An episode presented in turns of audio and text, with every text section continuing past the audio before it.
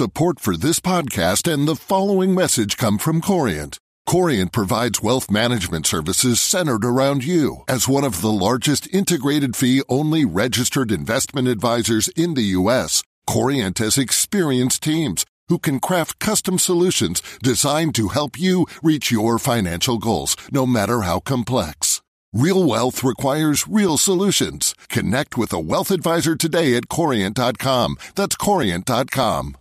Ever catch yourself eating the same flavorless dinner three days in a row? Dreaming of something better? Well, HelloFresh is your guilt free dream come true, baby. It's me, Keke Palmer. Let's wake up those taste buds with hot, juicy pecan crusted chicken or garlic butter shrimp scampi. Mm. Hello Fresh. Stop dreaming of all the delicious possibilities and dig in at HelloFresh.com. Let's get this dinner party started.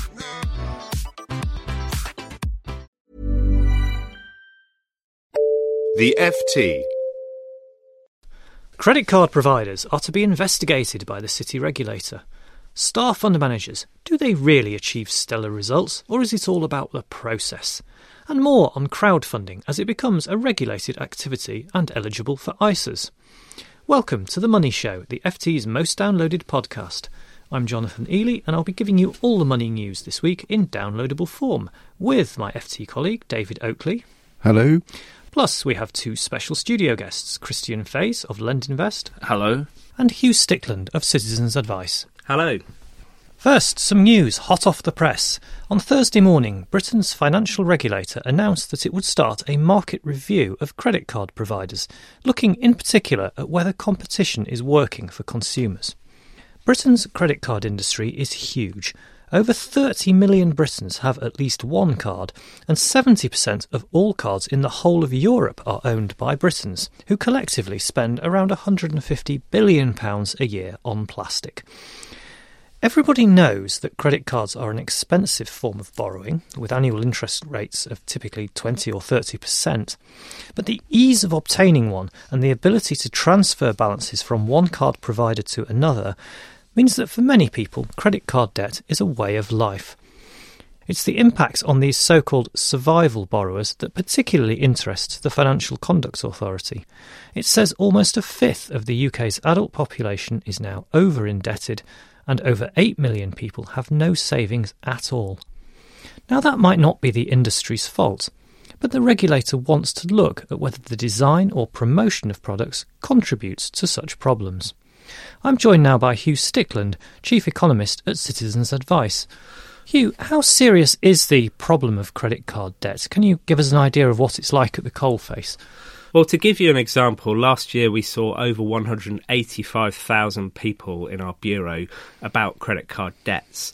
So it is a significant portion of the debt market. You gave some statistics in your opening remarks there, Jonathan. Something like £150 billion was spent on credit cards last year, um, and we have around £55 billion of outstanding debt. So this is a significant issue, and we think the FCA are right to complete a study on it. Isn't the size of the problem, though, partially at least a reflection of the fact that, well, times are tough? Um, wages and benefits haven't really been growing, um, but energy bills and mortgages have over the past few years. That's absolutely right. People are increasingly struggling to make ends meet. As you say, wages have been sluggish at best. They've not kept up with inflation over the last five years. And worse still, they've not kept up with um, energy and fuel prices that have increased by 30 or 40%. Childcare costs are increasing. And as, of course, as everyone knows, mortgages and rents and housing costs are on the up as well. So this is tough times for people. That said, though, are there any particular industry practices that you think are making these problems worse or that you'd like to see curtailed or stamped out altogether? One of the things that we do see in our bureau when people come in with credit card debts is people having multiple credit card debts. This isn't just two or three, this can be six or seven at times. And it can't be right that people are having such easy access to credit and having such difficulty in paying that credit back. So we would encourage the FCA to look very carefully at the credit checks that credit card companies currently do to make sure that people can afford the credit card.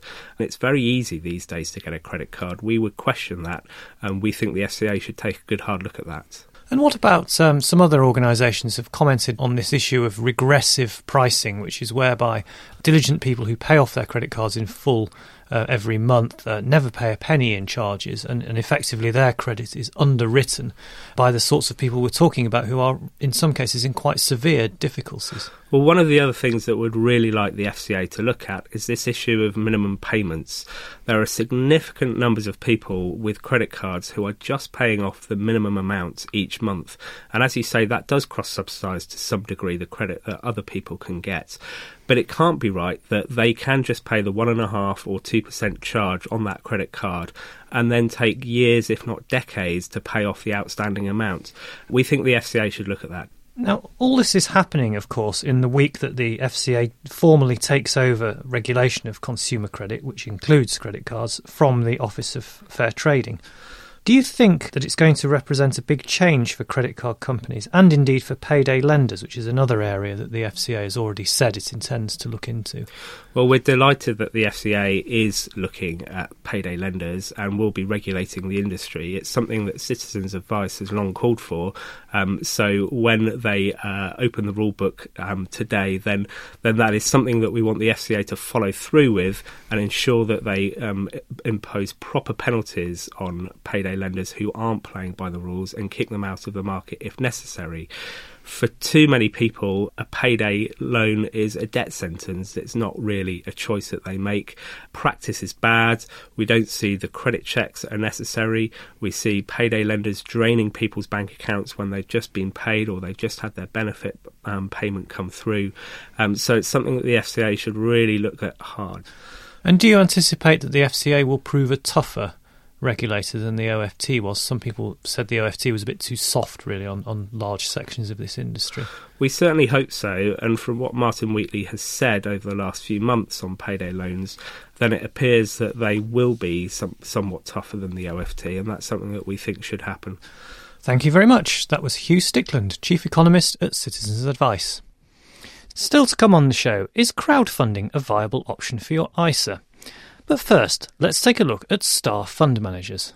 Last week, Anthony Bolton retired after a long career at Fidelity, the highlight of which was his stewardship of the company's Special Situations Fund. And later this month, Neil Woodford will drive out of Invesco's Henley headquarters for the final time, having presided over spectacular returns for its income and higher income funds. But how much can a single individual really drive returns at a fund? Is outperformance more a matter of consistency, of a house approach, or even just luck? Are staff fund managers merely names that help sell products, rather like a football club's marquee signings help sell replica shirts? And even if they do achieve outperformance, how could we spot them in advance? Would you have backed Anthony Bolton in 1979 or Neil Woodford in 1988 when both were relatively unknowns and had no track record to speak of? David Oakley, the FT's investment correspondent, has been investigating. David, I mentioned two very well known UK managers there, but you've been looking at the track records of six Galacticos of finance. Who were they? Well, as you mentioned, Neil Woodford, Anthony Bolton. Of the Brits, I also added Richard Buxton and Hugh Young at Aberdeen. Then, of course, Warren Buffett is an obvious choice. Uh, and finally, after talking to people, I selected Bill Gross as a bond investor and someone who has certainly been the headlines of late.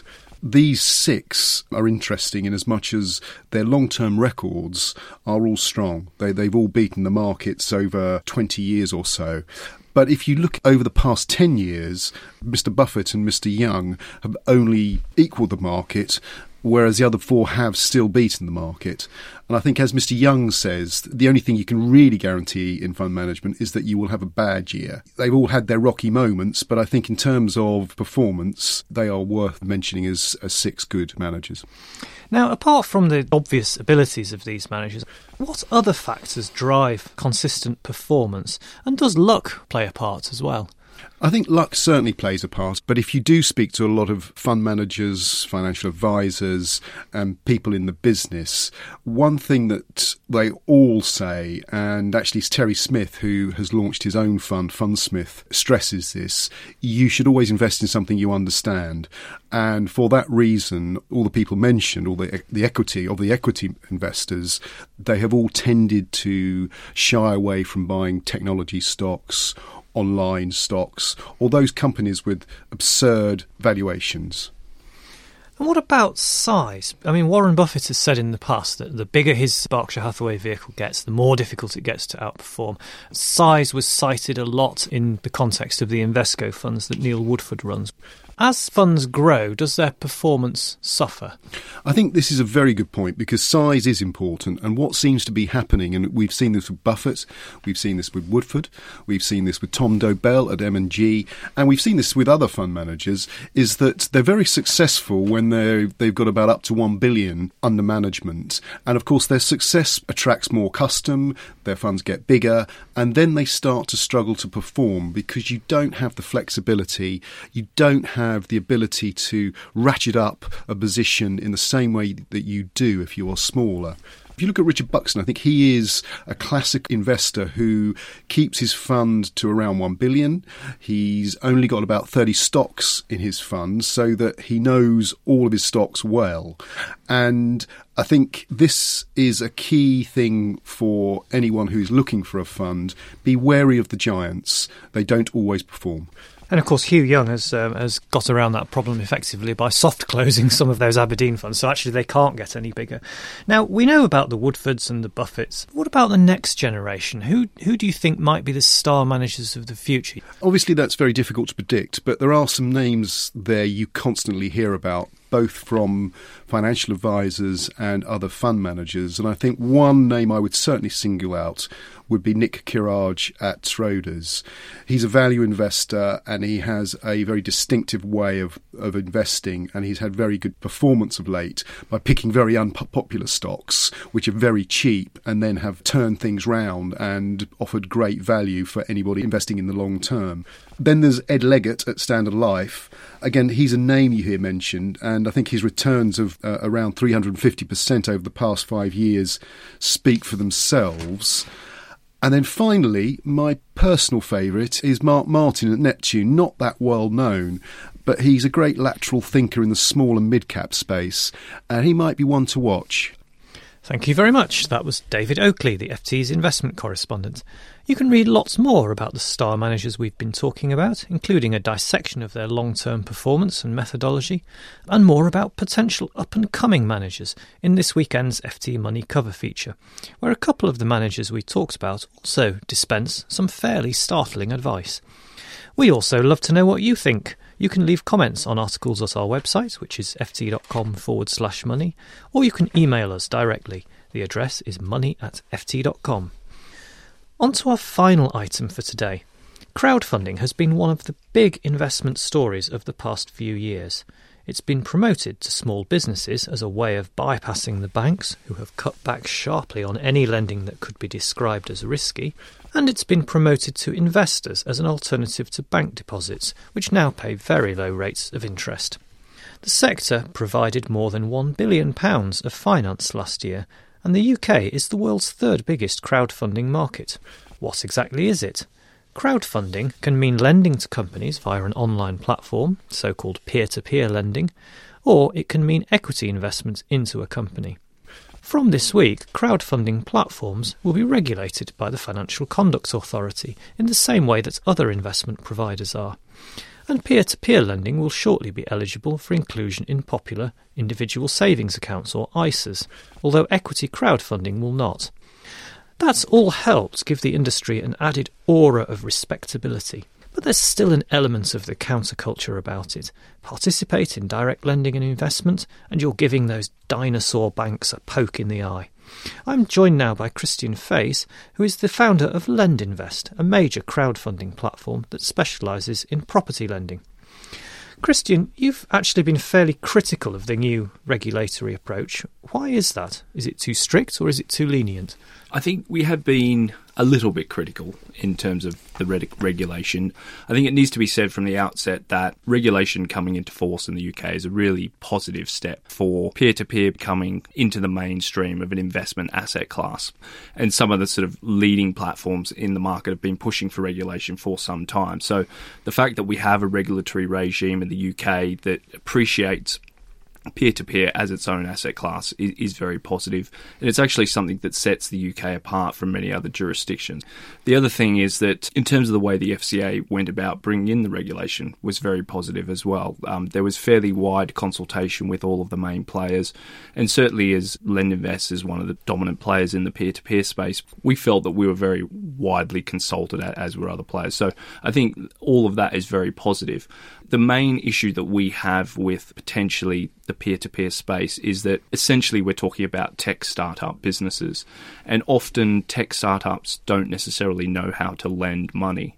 We come from a slightly unique perspective in the sense that we were an existing lending business. The danger is that we'll have entrants in the market that will effectively take loan applications um, from borrowers, put them up on, on the internet, and allow investors to invest in them um, without necessarily doing the proper due diligence and checks that are required to ensure that there's a, a credit quality about the, the proposition that's being sold to investors. What we sort of saw that was perhaps missing in the regulation was some sort of minimum threshold that platforms have to adhere to before they can effectively sell a loan to investors on the internet across the board, the regulation was pretty good. It, it was pretty light touch, which is probably a positive thing in the sense that the sector is just starting to get going. Is there a danger as well that now the sector is regulated, that people will kind of, in their minds, equate it with bank lending and they will think that it's just like bank lending and it's just as safe, it's just like putting your money in NatWest or, or, or Barclays?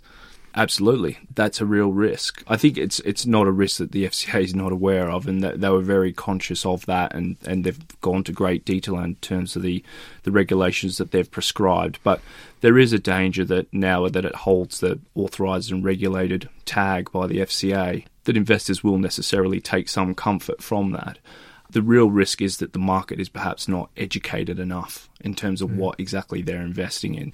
And what are the default rates? The FT's banking editor told me yesterday that uh, sort of commercial lending by UK banks to businesses, typically you'd expect a default rate somewhere between half a percent and one and a half percent of the overall value of the loan book. How does that compare to peer to peer lending?